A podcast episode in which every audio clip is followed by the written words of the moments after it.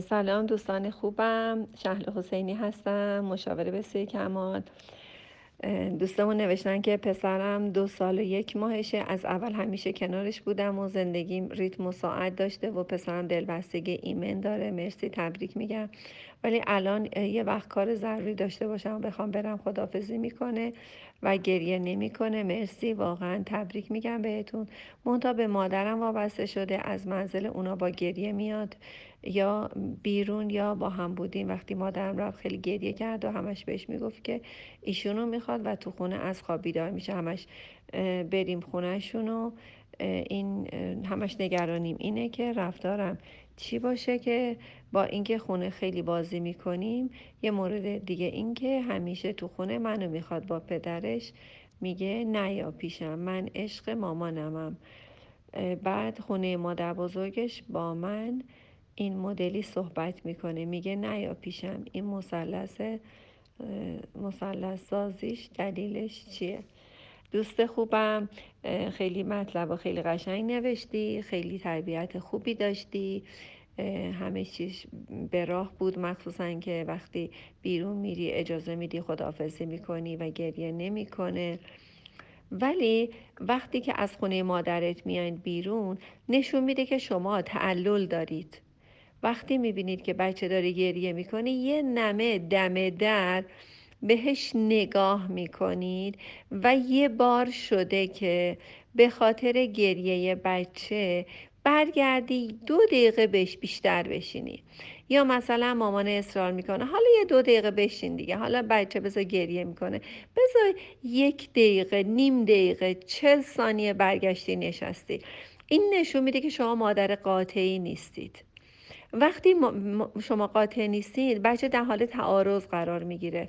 هی میگه ای وای میریم نمیریم کاش گریه کنم نریم بریم بمونیم نریم. می‌دونی بچه در حالت تعارض و دودلی اون سگ پاولوف و شرطی شدن و دایره بیزی شدن و بارها تعریف کردم. باز هم بعدم واسهتون میگم.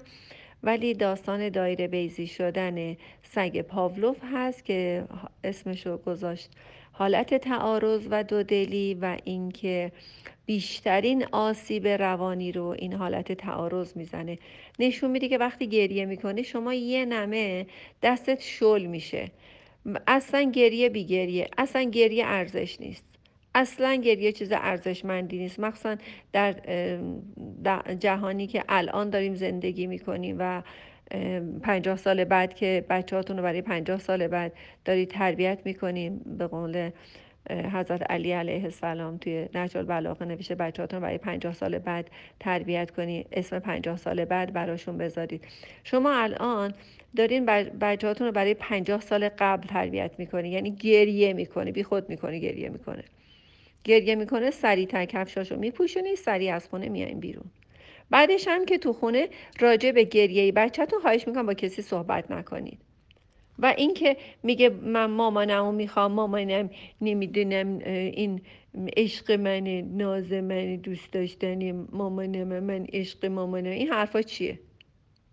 این حرفا چیه؟ اینا رو شما بهش یاد دادی دیگه. بچه دو ساله از شکم مادر که نیورده این کلمات رو. شما این کلمات رو می‌زنید تو دهن بچه. بعد از بچه که میشنوین خوشتون نمیاد. یا می‌خواین یه, یه جایی یه چیز دیگه بگه یه جایی یه جور دیگه بگه نمیشه که بچه ها موقعیت ها رو درک نمی‌کنه بچه ها هرچی هستن همونن صاف و سادن. مثل ما هزار تا رنگ ندارن. یه جای یه چیزی بگن یه جای یه جور دیگه بگن. پس خواهش می‌کنم که این حرفا رو دیگه تکرار نکنید. بچه خوبی دارید. گریه ارزش نیست دختر خوبم. و این کلمه رو دیگه تکرار نکن. دیگه تکرار نکن. خیلی حرف بدیه. مخصوصا که پدرش بگه که نیا. خب یه وقتایی میگه نیا پیشم. مثلا به رو تو نیار. اصلا انگار که میگه آب بده من بخورم. یا میگه مامان مثلا اینو بردارم بذارم اونجا. همین به همین راحتی. یعنی چی؟ خیلی بولد نکنین خیلی پررنگ نکنین کلماتی رو که میگه به بابا میگه پیشم نیا. بی خود می‌کنه به بابا میگه پیشم نیا. خیلی کار بدی می‌کنه. حالا از اون بدتر این که شما شما داری توجه می‌کنی که وا بهش بگه بابا پیشم نیا. ها ها ها ها. یا هو هو هو, هو یا به خواهرت گفتی یا به مادرت گفتی یه پای تلفن یا به همسرت گفتی. یا اصلا نشنوید اینجور کلماتو. کلماتی که به شما ربطی نداره خواهش می‌کنم در مورد بچهاتون نشنوید. انگار یه فوش داره میده. مرسی شاد باشید. روزهای شادی داشته باشید. مرسی که حرفاتون رو با ما در میون می‌گذارید.